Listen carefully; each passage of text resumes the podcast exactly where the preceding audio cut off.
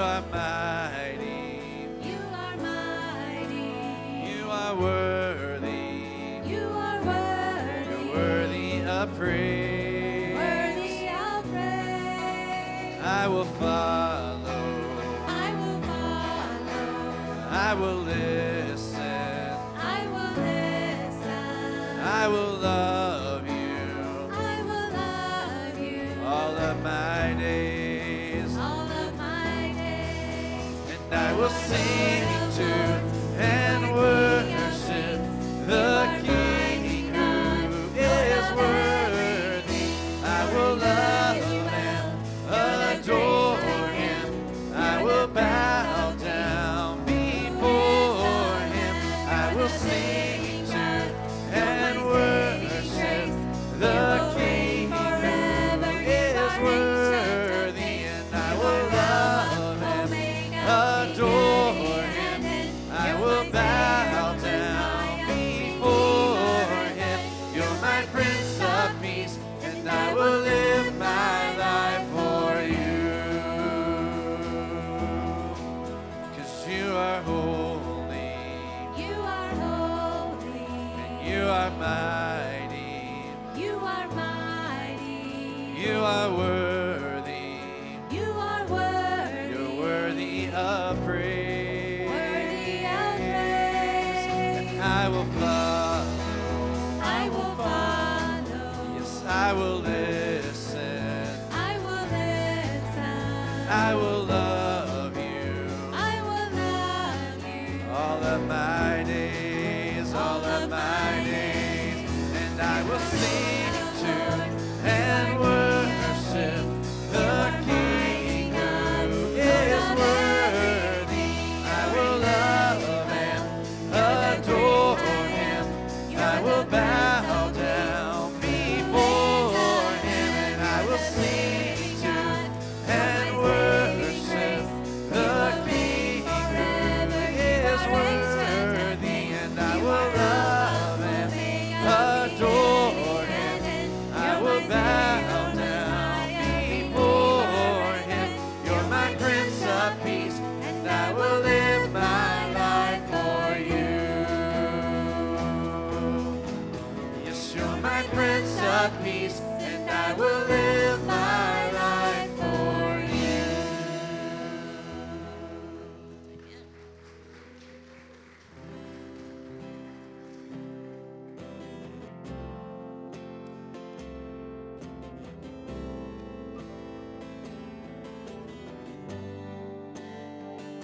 See him there, the great I am.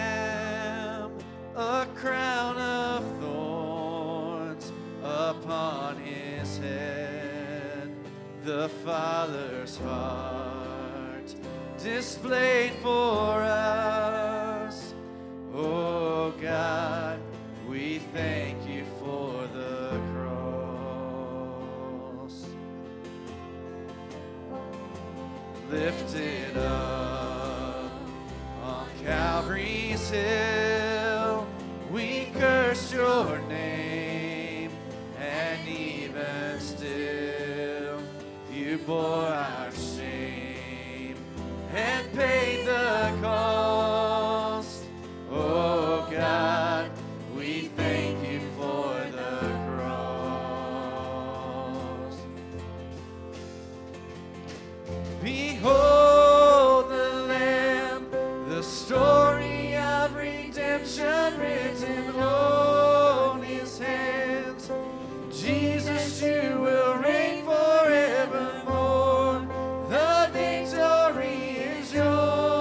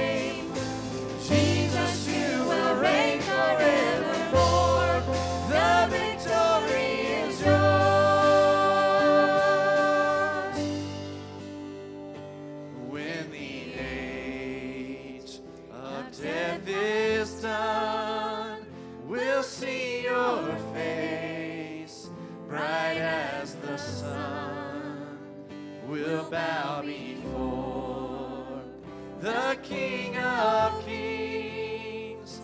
Oh God, forever we will sing.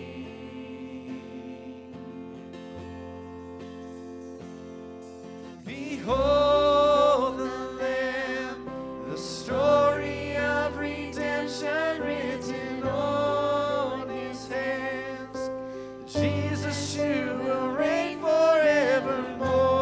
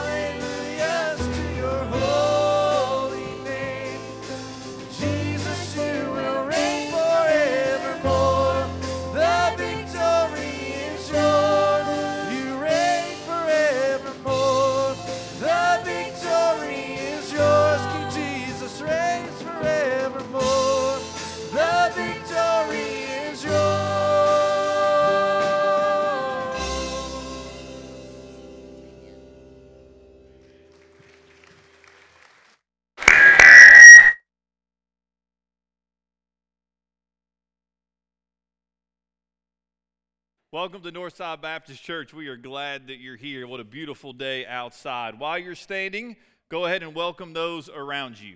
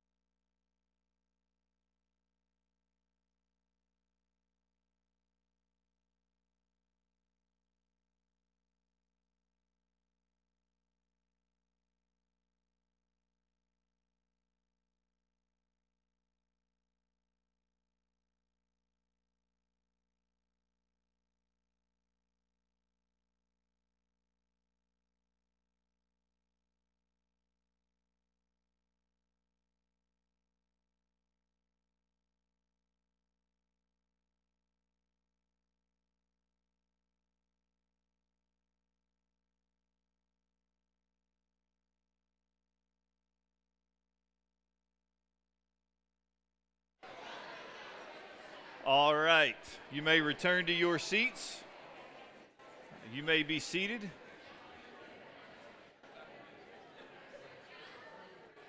Let me just welcome you once again to Northside Baptist Church. We are thankful that you are here. Well, school's out for the summer. Any kids excited about that? Any parents excited about that? There you go, a couple of parents. Are excited about that. So, right, we enter into summer mode here at Northside. Got a lot of stuff going on, and we'll go over some of those at the end of the service, some things that you need to be aware of that are happening this week, later this month and next month. But right now, just want to welcome you. Thank you for being here today. If this is your first time, we are thrilled to have you worship with us. If this is your first time, we would appreciate if you would let us know. There's a couple ways you can do that. There's a QR code in the bulletin. You can scan that, fill out some information about yourself, or there's a Connect card out in the foyer if you'd rather write it down. But if this is your first time being here, thank you for being here. We're thrilled to have you with us. Tomorrow is Memorial Day, right? And so it's a three-day weekend for many people. Typically, we think the pools start to open, and we get together, and we grill, we have hot dogs, and unfortunately, what's happened, I think, over the years is we have forgotten, many people have forgotten what tomorrow really is all about. So as I was thinking about this yesterday, I came across a really good article written by Kevin DeYoung talking about Memorial Day and how we as Christians can honor that and remember that. And one of his points that I thought was really helpful that I'm just going to read, and then we're going to have a time of prayer.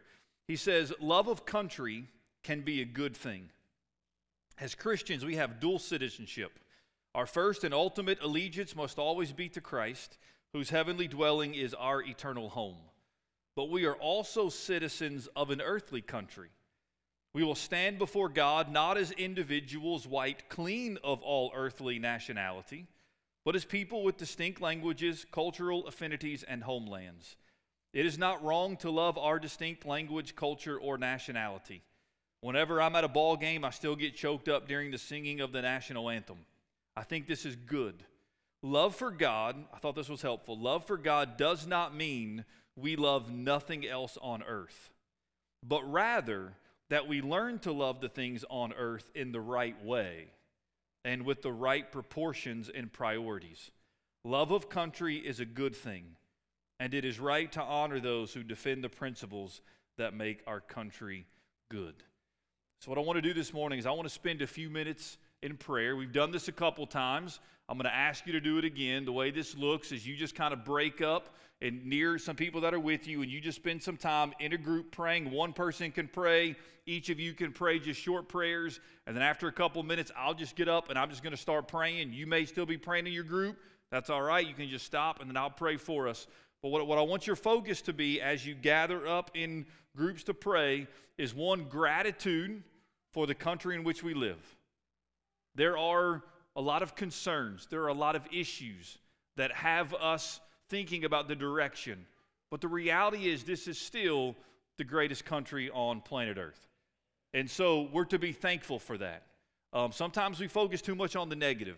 So this morning, I'm just going to ask you to focus on the positive. Just be thankful. And then at the same time, be very mindful in remembering the men and women who gave their lives because they believed in the values of this country. They stood to defend this country, and they gave everything for this country. And so this gets a little chaotic, I know, but if you'll just go ahead, grab some people around you, start praying, and then I will pray for us in just a couple minutes.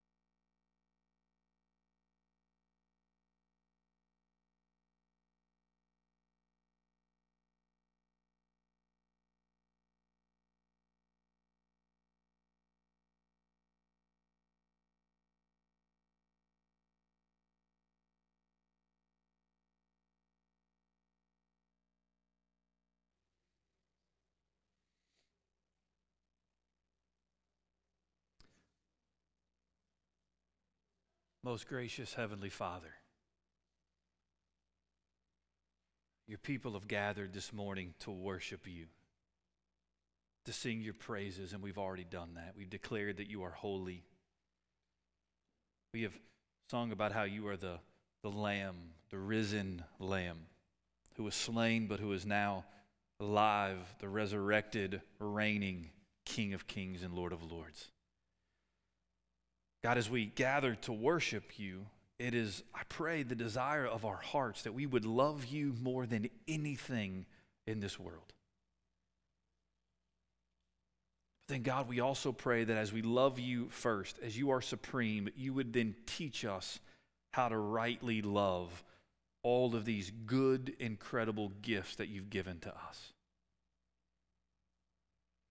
Father, teach us how to rightly love this country that we call home, recognizing that we are dual citizens, that being with you in the new heavens and the new earth, a heavenly citizenship, that's ultimately our eternal forever home. But God, you have placed us here. And so, Father, we want to be men and women who are grateful and thankful for this place that we can call home, where we can live, the freedoms that we have. Father, may we not take that for granted. And Lord, we know that there's a lot wrong. America seems to be fractured and broken, God, maybe in ways that we just haven't been in our history. And God, we're just trusting that you, in your grace and in your mercy, Lord, will heal our land. But we know that only comes through repentance. It comes through your people returning to you first and foremost, and praying then that as we share the gospel, lost people will come to you, and then their hearts will be transformed so that they rightly love you above all things, and then out of that rightly love everything else. So, Father, thank you for this country. And God, today and tomorrow, we are particularly thankful for the sacrifice of so many men and women. God, in the sermon this morning, as we wrap up this Entrusted series, we're going to talk about using our gifts and our talents to serve you, to serve our brothers and sisters, to advance the gospel. When we think of service, when we think of serving, God, one of the first things that we think about are the men and women who serve this country. This room is filled this morning with men and women who served. And the reality is many of those men and women served alongside other men and women who never made it home, who never got to hug a neck again, who never got to see a family member again, who gave up their lives in the midst of that battle and that war. And Father, they have family members, even today, who grieve. Maybe they lost that loved one last week, or maybe it was 40 years ago, but they still grieve. There's an empty part in their life. So, Father, we just come thanking you for them, but also lifting up and praying for their families. God, that they would continue to draw their strength from you, that they would understand that there is hope in Jesus Christ, even in the hardest, worst circumstances. So, God, we come to you, and we just lift up and express our gratitude, God, for your goodness, and the fact that though a few in this room chose to move to this country, for the majority of us, God, that wasn't a choice that we made. We were blessed to be born here. We were graced with the gift of calling America our home. And so we just thank you for that. We offer up our hearts of gratitude. Continue to be glorified as we sing our praises up unto your name. In Jesus' name we pray. Amen. Would you stand? Let's continue to worship together.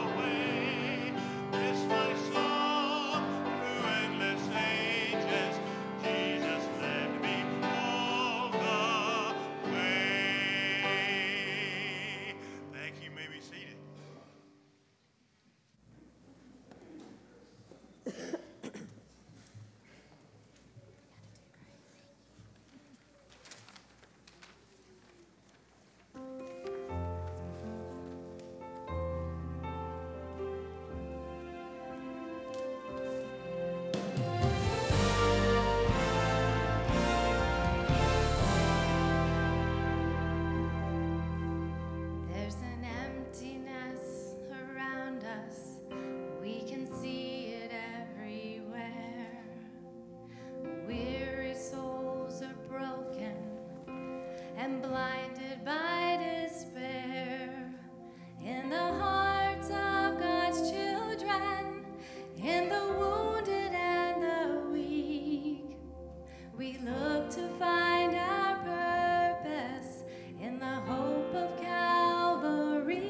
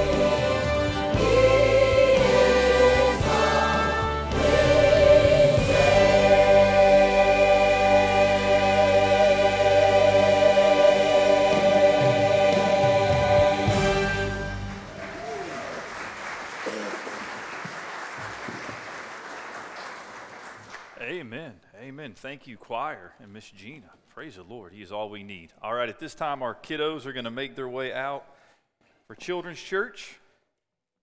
If everyone else will take your copy of God's Word and turn to Romans chapter 12. Romans chapter 12.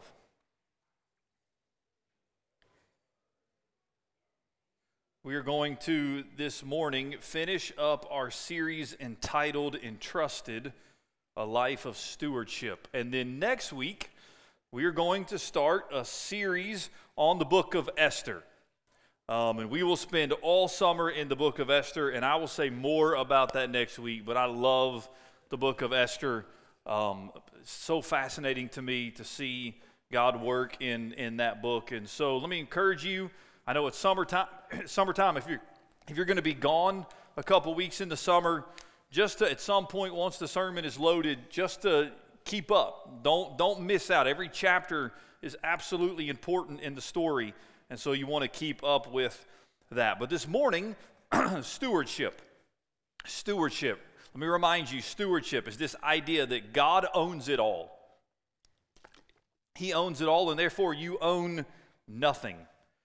You and I are simply stewards. We are managers. God has entrusted certain things to us. And we've looked specifically at how God has entrusted to us money, our treasure.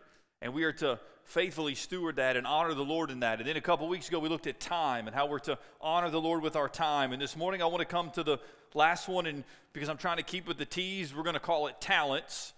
But it's really talking about gifts, more specifically spiritual gifts. But our talents, the gifts that the Lord has given us. So Romans chapter 12. Would you please stand in honor of the reading of God's word? Beginning in verse 3 of Romans chapter 12. For by the grace given to me, I say to everyone among you, not to think of himself more highly than he ought to think, but to think with sober judgment, each according to the measure of faith that God has assigned. For as in one body we have many members, and the members do not all have the same function.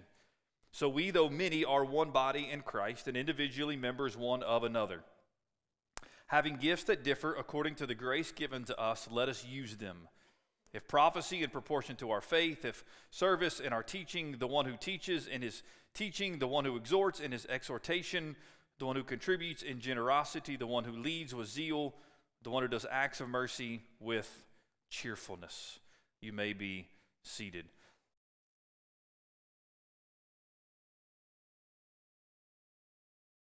I'm going to draw your attention this morning to 6 truths. Some of these points we'll go through quickly. 6 things that I want us to think about, notice when it comes to gifts and talents. Number one, and you won't have anything on the screen, so I'll try to repeat it a couple times if you're taking notes. But number one, gifts and talents are sovereignly given by God. Your gifts, your talents are sovereignly given by God. If you look at our text, let me just point out a couple of phrases. Verse 3, for by the grace given to me. Paul says the grace, God's grace that I didn't deserve, that was given to me. And in this context, he's speaking of gifts. He then says in verse 3 that God has assigned. So God has assigned. Verse 6 says, to the grace given to us. And then in 1 Corinthians chapter 12, which we'll reference a couple times, where Paul's also speaking about gifts, and in to chapter 14, verse 18 of chapter 12, 1 Corinthians says, God arranged the members in the body, each one of them as he chose. So the all-powerful, all-knowing, sovereign creator has uniquely gifted you. He has uniquely gifted each one of you. Now, when we think about gifts and talents, we have to distinguish between natural gifts and talents and then the spiritual or supernatural gifts. And we've talked about this since I've been here at Northside, but let's think about natural gifts quickly. Natural gifts are given to both believers and unbelievers. So some of you just naturally, you are artistic. Since you were little, you could draw. Not me. Like some of you, you're just naturally gifted in that. Some of you are just naturally gifted when it comes to music. Both believers and certainly unbelievers are gifted when it comes to music, or you're athletic. None of those apply to me. I'm not artistic, I'm not musical, and I'm not athletic. Some of you have been gifted with public speaking. Maybe this is my only natural gift, is I've just always been decent at being able to get up and speak publicly. Some of you in class, you know some people get up and they have to do a report, and you're like, oh my goodness, this is so boring. Like this person is like the boringest person ever. And some people get up and they can just communicate in a very gifted, natural way. Some of you can build anything with your hands. If I put it in front of you, you don't even need the stinking directions. I need the directions and have to put it together 3 or 4 times before I get it right. I'm just not gifted in that. Some of you, you can cook anything. Like anything you put in the oven or you do in the kitchen, like it turns out incredible. You are just naturally gifted in some of these areas. But what Paul's speaking of here is not natural gifts, but spiritual gifts. Gifts that are given by the Holy Spirit, that are given only to those who are believers in Christ, followers of Christ, who have the Holy Spirit indwelling them. And in these verses, Paul mentions several of them. Now listen, the sermon this morning is not an in-depth study into spiritual gifts. I'm not getting into that. I just want you to know you have gifts, and I'm going to encourage you about those gifts. But some of the ones he mentions here in these verses: prophecy, service, teaching, exhortation, leading, mercy, encouragement. Right? God has gifted you with a spiritual gift. So here's the question. How has the Lord gifted you? What natural gifts has the Lord blessed you with? How has the Lord gifted you spiritually? What is your spiritual gift? Do you know what your spiritual gift is? Because the Lord has gifted you, naturally and spiritually. He's the sovereign one who gives gifts, which leads to point number 2. The gifts God gives are varied. They're varied. They're various. Look what he says in verse 4. For as in one body we have many members, and the members do not all have the same function. In the scriptures, we see many different metaphors given to help us understand the church of Jesus Christ. We see the metaphor of the bride of Christ, and here in this text we see the image, the metaphor of the body of Christ. And so he speaks to help us understand what the church looks like and how she is to function. He speaks about the physical body. And think about your body. You have one body. You don't have 10 bodies. That'd be weird. You have one body. One body, but not just one member. Many members, many individual parts that make up your one body. And the members of your body, this isn't rocket science, they don't all have the same function. Your foot and your hand have 2 different functions. Now, some of you can walk on your hands. That's impressive. I can't. You walk on your feet. They have different functions. So, one body, but many members. The same is true for the body of Christ, the church. We are one body. There is unity in the body.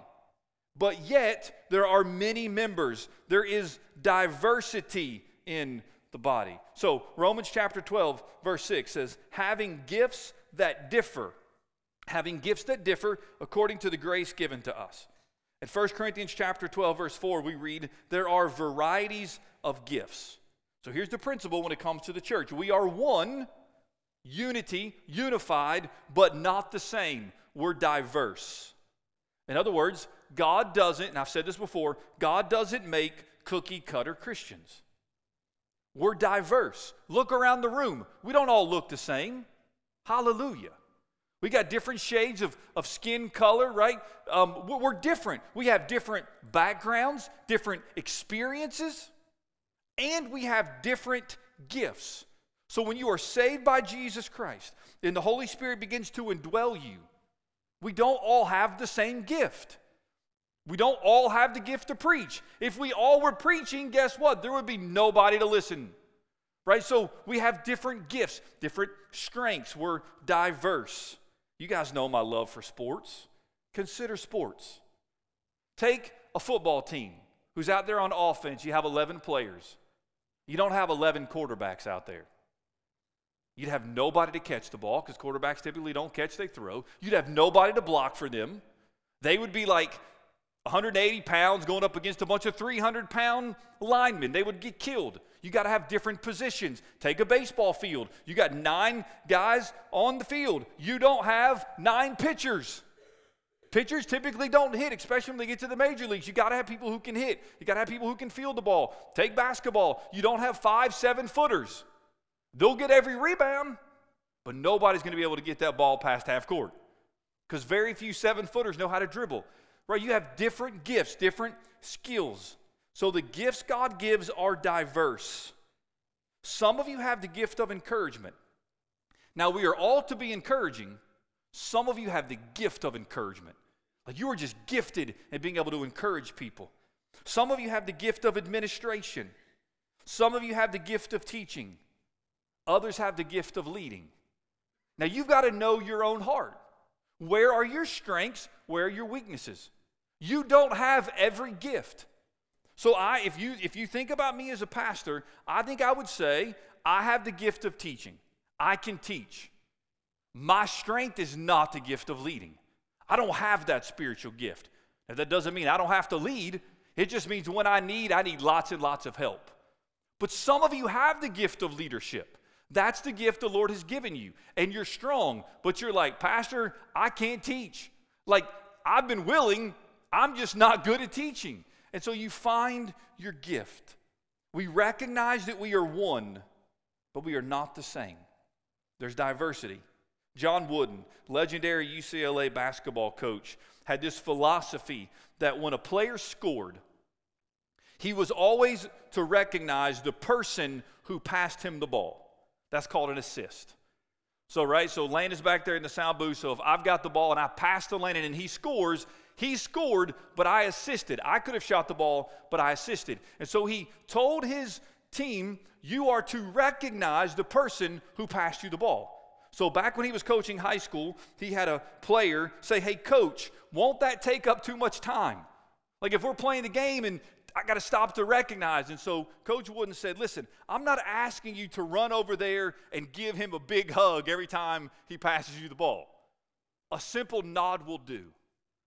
He was teaching his players, you're a team. It's not an individual, you're a group of people working together. Recognize the other people who help you have success. Church, you and I need to recognize that every member of Northside has gifts. Everyone in this room, you are gifted. It's diverse, so let's acknowledge that. But let's celebrate the diversity of gifts. If you see where somebody is gifted and where they are serving, encourage them, thank them. Like, let them know, I recognize, I see, thank you for serving. Number three, the gifts, right, that God has sovereignly given to us, the gifts that are diverse, these gifts are to be used. They're to be used. Look at verse 6. Having gifts that differ according to the grace given to us, let us use them. Now, when I was looking up these words in the Greek, the phrase let us use them, there were no Greek words popping up. It's because when you translate it to English, right, you got to make it where it's readable. But Paul didn't even have to put in the Greek words let us use them because the assumption is what? You're going to use them. Like if the Lord's gifted you, you're going to put them into practice. So hear me. God doesn't give you gifts so you can keep them a secret and keep them hidden. Like walking around like, man, I've got this gift, but nobody knows. So when I get to heaven, I'm just going to thank Jesus for this gift, but nobody knows where I'm gifted. He gives you gifts so you can use them. Consider the physical body. You got a foot, 2 feet actually. You got 2 hands, you got eyes and ears. Use them, right? Some of you, they're not working as well as they used to, and you wish they worked better. Like I was thinking about my body. I don't know if anything, like your main things work properly. I've got to have glasses or contacts. My hearing is not the way it's supposed to be. It's like my goodness, like nothing works the way it's supposed to. I've got to have this help and these aids to help me. We got to use them. God's gifted you. Use them. So here's the question. How do we use them? That's point number 4 and point number 5, and where we'll spend some time this morning, and that is number 4, the gifts God gives are to be used for His glory. The gifts, natural and spiritual, that God has gifted you with, and you should know what they are, or you should want to know what they are, God has given them to you to be used for His glory. So look at Romans chapter 12, verse 3. For by the grace given to me, I say to everyone among you, not to think of himself more highly than he ought to think, but to think with sober judgment. The gifts God gives are to be used for His glory and not self-glory. Not so that we think more highly of ourselves than we ought, but rather to use them for God's glory. So let's think about self-glory for a minute. As I was thinking about that this week, I just wrote down 3 things. Self-glory would be using your gifts to exalt yourself. So I mentioned this several weeks ago, the illustration of singing. So if God's given you the gift to sing, and you want to come sing with the choir, or you want to do a solo, self-glory is you're up here singing because you want everybody to know how well you can sing. Self-glory is God's given me this gift, but what I really want to do is I want to use this gift so I can be famous, so that people know my name. That's self-glory. That's not why you serve. You don't serve to be patted on the back. Now, it's important that you are encouraged, that we recognize your gifts, but let other people recognize you. Don't recognize yourself. Like, you don't, after you sing, get in the car and say, hey, what'd y'all think? Like, I don't get in the car when I leave and say, Ryan, what'd you think about my sermon? She's welcome to give me advice, but I don't want just to ask so she's patting me on the back. That's not why we do what we do. So that's number one. Self-glory is using gifts to exalt self. I think that's a given. But then I wrote down this now. Self-glory is questioning God about the gifts that he gave. Self-glory would be, God, I know you gifted me, but I think you messed up. I don't really like the gift that you gave me. I think I could have done it better myself. I've shared this before. My brother, and I hope one day to have my brother and his wife come and lead worship here. He's a worship pastor in Texas. But they're both phenomenally gifted. My brother, his entire life, could sing. I mean, he would do plays, he would sing in front of church. And I remember there was a period when I was younger thinking, God, why can't I sing? Like, why didn't you give me that voice? I want to sing. I want to be able to praise you. I've told you this. If I could sing, I would sing everywhere I went. I can't sing, right? I can make a joyful noise to the Lord. That's the only singing that I do. And so, right, as I was younger, I had to come with grips. Listen, God's will for me was not to give me a voice that I could sing. God's will was to give me a voice so that I could teach and preach. And so maybe you look around at other people and see how they're serving, and you see their gifts, and you think, God, why couldn't I have that gift? Why couldn't you give me this gift? If that's you, if you aren't content to say, Lord, this is how you've wired me, this is how you've gifted me, this is how you want me to use my talents, then you're about self and not the glory of God, because our God doesn't make junk and he doesn't mess up. He's gifted you for a specific reason. And then number three, self-glory is not using your gifts because you're anxious, you're nervous, you're scared.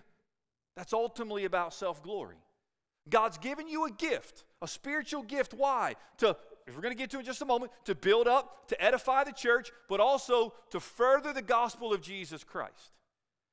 And so if you say, God, I know you've given me a gift, but I'm too scared, too nervous to step out in faith and use it, then hear my heart, you're really more concerned with self than you are the glory of God. Now, is it scary to step out in faith? Absolutely. If you know in your heart, listen, God's given you the ability to teach, you're just scared to death to do it, and you're not willing to do it because of fear, then you're more concerned with self than you are using the gift that God has given you for his glory. So let's not be people who are about self-glory, but let's be people who are about God's glory. And that leads to number 5, and the main point I want to drive home this morning, and that is this. The gifts God gives are to be used for edifying the church. They're to be used for edifying the church. Romans chapter 12, verse 5 says, individually, members one of another. Right? You have individual members in your body, but they are one. We, as the church at Northside, individual members, but you come together, we call church membership, to unite with the body of Christ here at Northside. 1 Corinthians 14, dealing with spiritual gifts. Listen to just a couple phrases. Upbuilding and encouragement. That's verse 3. Verse 5, that the church may be built up. Verse 12, strive to excel in building up the church. Think about the physical body. Physical body. The body needs to be healthy. Your body is the most healthy when the individual members are healthy and functioning correctly. You are the most healthy when all of your individual members are healthy. Ryan and I both woke up yesterday with back pain. I was like, Ryan, I think that just means we're getting older. Like, I heard somebody say once you hit 40, it's like everything begins to hurt, and then it just starts hurting worse and worse and worse the older you get, right? So some of you, if you're in your teens or 20s, enjoy it now. Your members are functioning correctly. Listen, it just takes one body part to go rogue, to become unhealthy, and it could kill you, right? It could literally cause you to be debilitated. It could cause you so much pain. 99% of your body's healthy, but 1% is doing its own thing, and you're like, man, this isn't good. So your body has to be healthy. But number two, the body needs to be connected. Your fingers are connected to your hand, which is connected to your arm, which is connected to your body, which is being governed by the brain, telling it what to do. A severed arm does you no good. It's got to be connected. So let's take that, the physical body, and let's apply that to the church of Jesus Christ. The body of Christ, you have the church universal, that's all Christians of all time, but I'm specifically, for our purposes, talking about Northside. Individual members who, led by God, to partner with Northside, to say this is our church home. The body of Christ needs to be healthy. And if we are to be the healthiest, that means every single one of us needs to be healthy spiritually. Every one of us. That means every one of us, for us to be at our healthiest means every one of us needs to be praying. Every one of us needs to be dependent upon God. Every one of us needs to be studying God's Word, not Sunday mornings for 30 minutes, but every day in God's Word. Every one of us needs to be encouraging one another, needs to be serving one another, needs to be giving to the work of Jesus Christ. Every one of us needs to be sharing the gospel. Because here's the reality. It only takes one spiritually unhealthy member of a church who decides to go rogue to make an entire church come falling apart. It only takes one person who decides to spread gossip and lies. Only one person to say, hey, I'm not happy, so I'm going to seed division in this body. Only one person who becomes bitter. Only one person who can't control their anger. Only one sexual sin that takes place between one member and maybe another, or something else that happens. And listen, that includes your pastor. Your pastor has to be healthy spiritually. You have to be healthy spiritually. That's why all of us in this room need to constantly be examining our hearts to say, Jesus, am I growing? Am I healthy? Because it only takes one of us that could cause this whole thing that God is doing to try to make it crashing down. But the second thing is this. The body needs to be connected. If you're a member of Northside Baptist Church, then you are members one of another. We didn't force you to do that. You voluntarily chose under the direction of the Holy Spirit to be connected. So be present and be active and build relationships. And ask this question. When's the last time you walked up to somebody in this room and said, hey, how can I pray for you? Young and old, older, coming together. On both of you, young students going up to the adults and the adults coming up to the students and just saying, hey, how can I pray for you? And even if you've got to humble yourself and say, I'm sorry, I don't even know your name. But would you tell me your name? How can I pray for you? And then here's the kicker. Actually pray for them. Like, it's just a simple way you get to know people. Hey, how can I pray for you? And then in a couple weeks, follow up with them. Hey, I've been praying for you. How's this going? Like, being connected. Years ago in the Special Olympics, the boys were running a particular race, and one runner named Andrew was faster than the others. And Andrew was coming around the last corner to the home stretch, and he was about 50 yards ahead of everyone, and everybody was just screaming, run, Andrew, run, Andrew. And as he was running, out of the corner of his eye, he noticed his best friend in a far lane fell down. Andrew stopped running, went back, helped his friend up, and together they crossed the finish line in last place, to the entire stands cheering them on. Question, did Andrew win? That all depends on how you define win. If you define win as he got first place, then nope, he lost because he got last place. But if you say in that moment, winning is caring for your friend when he's fallen, caring about him more than you care about yourself, going back to help him, then yes, Andrew won. The men and women and boys and girls in this room, they are your family. They are brothers and sisters in Christ. And a significant priority in your life ought to be building them up, encouraging them, and saying, listen, we can't be a healthy church unless we do this and build this together. And so we're concerned with one another. So God's given you gifts. Use them for His glory and for edifying the church. And that leads me to my last point. The gifts God has given you doesn't make you inferior or superior to the rest of the body of Christ.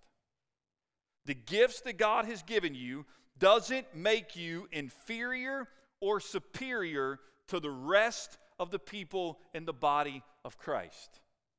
So are you feeling superior this morning? Because the reality is some of you have gifts in which you're in front of people more than the others. Some of you, your gifts are more behind the scenes. Some of you, your gifts, teaching, singing, whatever, you're in front of people. So are you tempted to think, wow, I've got a better gift than you. I'm superior to you. Like some of you may falsely think that I'm the most important person in this church. That is absolutely incorrect. I'm not. Now, God's called me to pastor.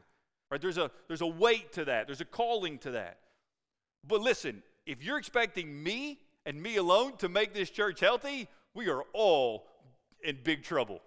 I'm just telling you that right now. It takes all of us. So maybe you say, Pastor, I don't feel superior. I feel inferior. Like I see how some of these men and women are serving and how gifted they are, and I'm not gifted in that way. I don't know if I could serve in that capacity. Or maybe you're thinking, Pastor, I'm getting older and I can't do as much as I could. And so you're struggling with that and you're feeling inferior or jealous of other people's gifts. What would our individual members say if they each had a brain? Makes me think of, was it Wizard of Oz, if I only had a brain? Well, in 1 Corinthians chapter 12, the Apostle Paul kind of plays this out. What if each of your individual members had a brain? He says, for the body does not consist of one member, but of many. If the foot should say, because I'm not a hand, I do not belong to the body, that would not make it any less a part of the body. If the ear should say, because I'm not an eye, I do not belong to the body, that would not make it any less a part of the body. If the whole body were an eye, where would be the sense of hearing? If the whole body were an ear, where would be the sense of smell? But as it is, God arranged the members in the body, each one of them, as He chose. If all were a single member, where would the body be? As it is, there are many parts, yet one body. Like if our individual parts had brain, I wonder what our big toe would think. I wonder what our ears would think. I wonder what our feet would think. What if our feet would think, man, I wish I were the hands. The hands are seen, right? Seldom do we cover it up unless we're freezing. The feet are almost always covered up. But our individual members don't have brains. And Paul's point is, each of those members have a purpose. And they are to function according to their purpose. Listen, each of you are gifted. You may say, Pastor, my gift, I tend to see it's more of a ear. I have the gift of encouragement, so I want to listen to people and I want to encourage. Maybe you would say your gift is more the mouth, right? You're speaking, you're teaching. Or maybe you would say your function is more of the hands, like you have just the gift you want to serve people, or right, the gift of mercy, whatever it may be. And maybe some of you would say, Pastor, I just feel like the big toe and all this. You ever hurt your toe? Stubbed your toe? I dislocated my toe when I was in high school. You would not think one little toe would cause you that much pain and cause you to limp the way I was limping. Listen, every single one of your members of your body have a purpose and they matter. And hear me, every single one of you matter. Whether you think those gifts are big or small, use them. Why? Please hear my heart. I'm going to share my heart for a moment. Why am I challenging you to use your gifts and leverage them for the glory of God and to edify the church? Why am I challenging you to use your time for the glory of God and for the building up of the church and the furthering of the gospel? Why am I challenging you to use your treasure and your finances to do those same exact things? Hear me, because when you do it, my life is changed. And when you use your time and your treasure and your talents, the men and women in this room, their lives are not the same. Our kids will not be the same. Our students will not be the same. When you serve Jesus and you serve other people, you are making an eternal, significant difference. And I don't care how small you are. Laney, will you put this picture up on the screen? This was this past Wednesday night. Miss Janet has been doing our K through 5th grade discipleship, and what she did is she asked one representative from each grade to come up, and she's teaching them how to gather around people, and as the scripture says, to lay hands on them. And each one of them prayed out loud for me. Some of you are thinking, I would not pray out loud for nothing right now. Why? Because you probably weren't taught when you were that age that it's good and right to do it. This right there may seem insignificant. They're kids. They can't give money. They can't really serve. This right there is one of the greatest impacts I've had in my almost 20 years of ministry. They did that. They made a difference. So maybe you think, Pastor, what can I really do to make a difference? You can absolutely make a difference right now. But you got to take the gifts that the Lord has given you, and you got to start using them to minister to other people. All right, Lana, you can take that off. So this week, I did some reminiscing. A little bit last week, too. And I've encouraged you to do this before. Right? We're talking about remembering tomorrow. So I've just been doing some remembering of the people who had an impact in my life. People like Stephanie Cowan, and all these people were from Central Baptist when I was a student, because those were just foundational years in my life. I think of Stephanie Cowan, who when we moved to Kentucky from Ohio in the 7th grade, and I was angry and mad and didn't want to be there and was disconnected and didn't really want to get involved in the youth, she kept encouraging me to go on a trip in that fall to Gatlinburg for Christ Committed. She didn't let up. She knew I needed to be there, and she encouraged me, and I went, and my life was forever changed. I think of an individual by the name of Gary Stansberry, who was my middle school Sunday school teacher. Or Lewis Willen, and I know these names mean nothing to you. Lewis Willen, who was my youth choir director and took us on youth choir trips. I think of a man by the name of Gene Knoll. Would have been a senior citizen, was older, but he sang in the choir with my mom, and he was just a family friend to our family, loving on us and praying for us and encouraging us. I think of Tony Cecil, who was my youth pastor and a friend, and later by marriage through Ryan became a family member, a relative. I think of Rhonda Stone, who when I was in middle school and high school became my prayer partner, and I know faithfully prayed for me day after day. I think of my parents, who not only raised me, but were my Sunday school teachers when I was in high school. Listen to your pastor's heart. I am where I am today, standing before you chiefly, primarily because of Jesus Christ. And in Jesus' sovereign plan, in the summer of 1992, he moved me to Winchester, Kentucky, where we started attending Central Baptist Church, where he greatly used, hear me, normal, ordinary people who forever changed and shaped my life. Each of them uniquely gifted. Each of them concerned with God's glory.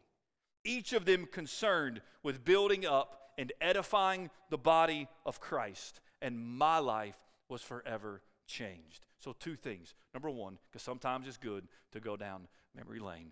Who are those people in your life?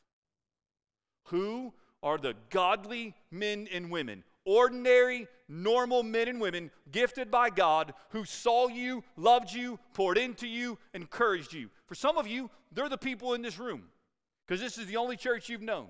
For some of you, you think back to the town you grew up in or the college you went to and the church that loved on you while you were there. There were people who were instrumental in your life. Be thankful for them. Remember them. I've told you before, every now and then it's good to reach out to them and just thank them for what they've done. But here's my other challenge to you. Who are you impacting? Can anybody in this room, do they think of you? Do they think of you because you taught them in Sunday school when they were little? Or do they think of you because you just take time every week or every couple weeks just to go up to them and say, hey, how are you? I'm praying for you. Like, who are the people that you are impacting? It doesn't have to be the next generation. Yes and amen, let's do that. But what adults are you having an impact on? Listen, you're ordinary, normal people just like me, who's been uniquely gifted by a sovereign God who empowers you through the Holy Spirit to use those gifts for His glory, for edifying the church, so that lives will forever be changed. So church, leverage your time, leverage your talents, leverage your finances. And when you stand before God, you will have no regrets because you didn't waste your life. You recognized you owned nothing. You were a steward of all that God had entrusted to you. And all you wanted was to hear the words, well done, thy good and faithful servant. So be faithful. Would you close your eyes and bow your heads? Father, we thank you for the men and women who have impacted our lives, who, God, have forever changed our lives through their faithful service. They're praying for us. They're encouraging us. They're ministering us. They're loving us. God, right now I just pray part of what you're doing is just causing our hearts to be overflowing with gratitude for them. But God, also to do some reflection and some introspection. And just saying, Lord, people have impacted me. Now am I using my gifts and my talents, as small as I may think they are, for your glory and for the building up of the body of Christ? Father, thank you for every good gift that you've entrusted to us. Forgive us, God, for when we take those good gifts and make them the ultimate gift. Help us to tear down those idols in our life, to rightly place everything underneath you, Jesus, King of Kings and Lord of Lords. And then teach us just to worship you, to serve you, and to tell others about Jesus. Because we never know, God, that person that you're going to bring into our path, whose life will be forever changed. Not because we have the power to save them, because we don't have that power, but because we were simply willing to use our voice, to use our time, to use our treasure and our talents to recognize that what's ultimately at stake here is eternity. It's whether people know Jesus or they don't. And those that don't know Jesus, oh Lord, we want to tell as many people as we can so that they come to know Jesus. And those that we know who do know Jesus, we just want to encourage them so they remain faithful and steadfast in this race that we call life, that we all get to the finish line together, having been faithful to the Lord Jesus. Father, speak to our hearts as we worship, and may Christ, you receive all the glory. In Jesus' name we pray, amen. I'm going to ask you to stand. We're going to worship together. If you need to come pray, the altar, as always, is open. Come and pray.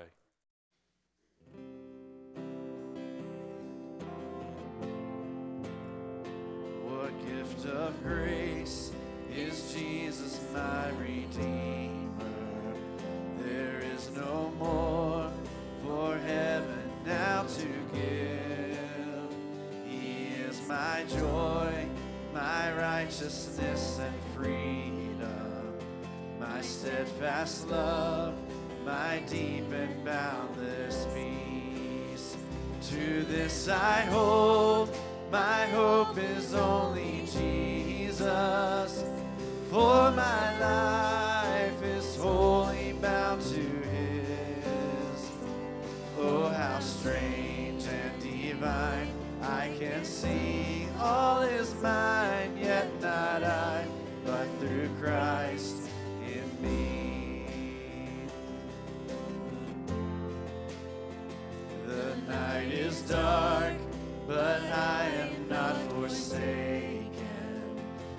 by my side. The Savior, He will save. I labor on in weakness and rejoicing, for in my need His power is displayed. To this I hold, my shepherd will defend me. Through the deepest valley He will lead. Oh, the night has been won, and I shall overcome, yet not I, but through Christ in me. No fate I dread, I know I am forgiven. The future sure, the price it has been paid. For Jesus bled and suffered for my pardon, and He was raised to overthrow the grave. To this I hold, my sin has been defeated. Jesus now and ever is my plea. Oh, the chains are released. I can sing, I am free, and not I, but through Christ in me. With every breath, I long to follow Jesus, for He has said that He will bring me home. And day by day, I know He will renew me, until I stand with joy before the throne. To this I hold, my hope is only Jesus. All the glory evermore to Him.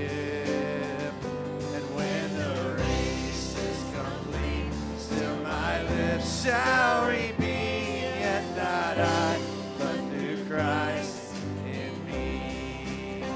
To this I hold, my hope is only Jesus. All the glory evermore to Him. And when the race is complete, still my lips shall repeat, yet not I, but through Christ.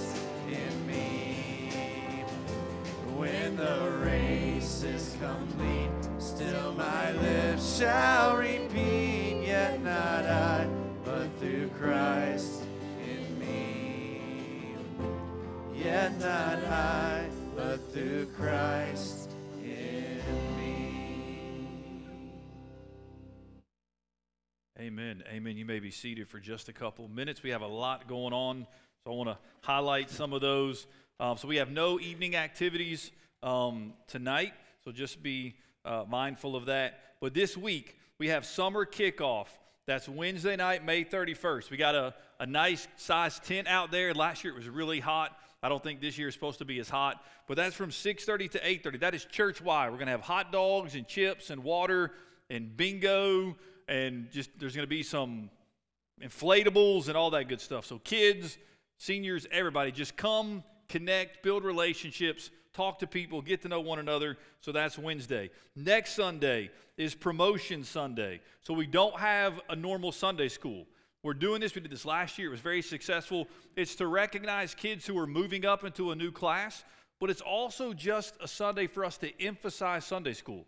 So I want to encourage you, even though we're not having Sunday school, to come, to fill this place during the time when we're going to recognize teachers, and we're going to recognize those who are moving up, and just to support them and encourage them. We'll have donuts, a couple other light refreshments, coffee, so come for that. International Food Night, that's next Sunday night. Please pay attention. That's always a great time. Next Sunday morning after the worship service, we got a youth meeting, and parents who are going to Snowbird, please note that all that you owe parents is $75, But we need that either today or next Sunday. If you don't have it today, that's fine. You can give that next Sunday, and your forms are due. Vacation Bible School, last one. You can scan that QR code. All volunteers, all participants, you need to register. But next Sunday, on June 11th, immediately following the worship service, we're going to have a VBS volunteer meeting. I know we have some new volunteers this year. We just want to make sure everybody's on the same page. So please pay attention to those dates. And then just make sure you're very mindful, thankful, remembering and honoring today and tomorrow as we have Memorial Day and remember the men and women who gave their lives for our freedoms. Chris is the deacon of the week, so he's going to come and close us with a word of prayer. If you'll stand, let's be dismissed with prayer.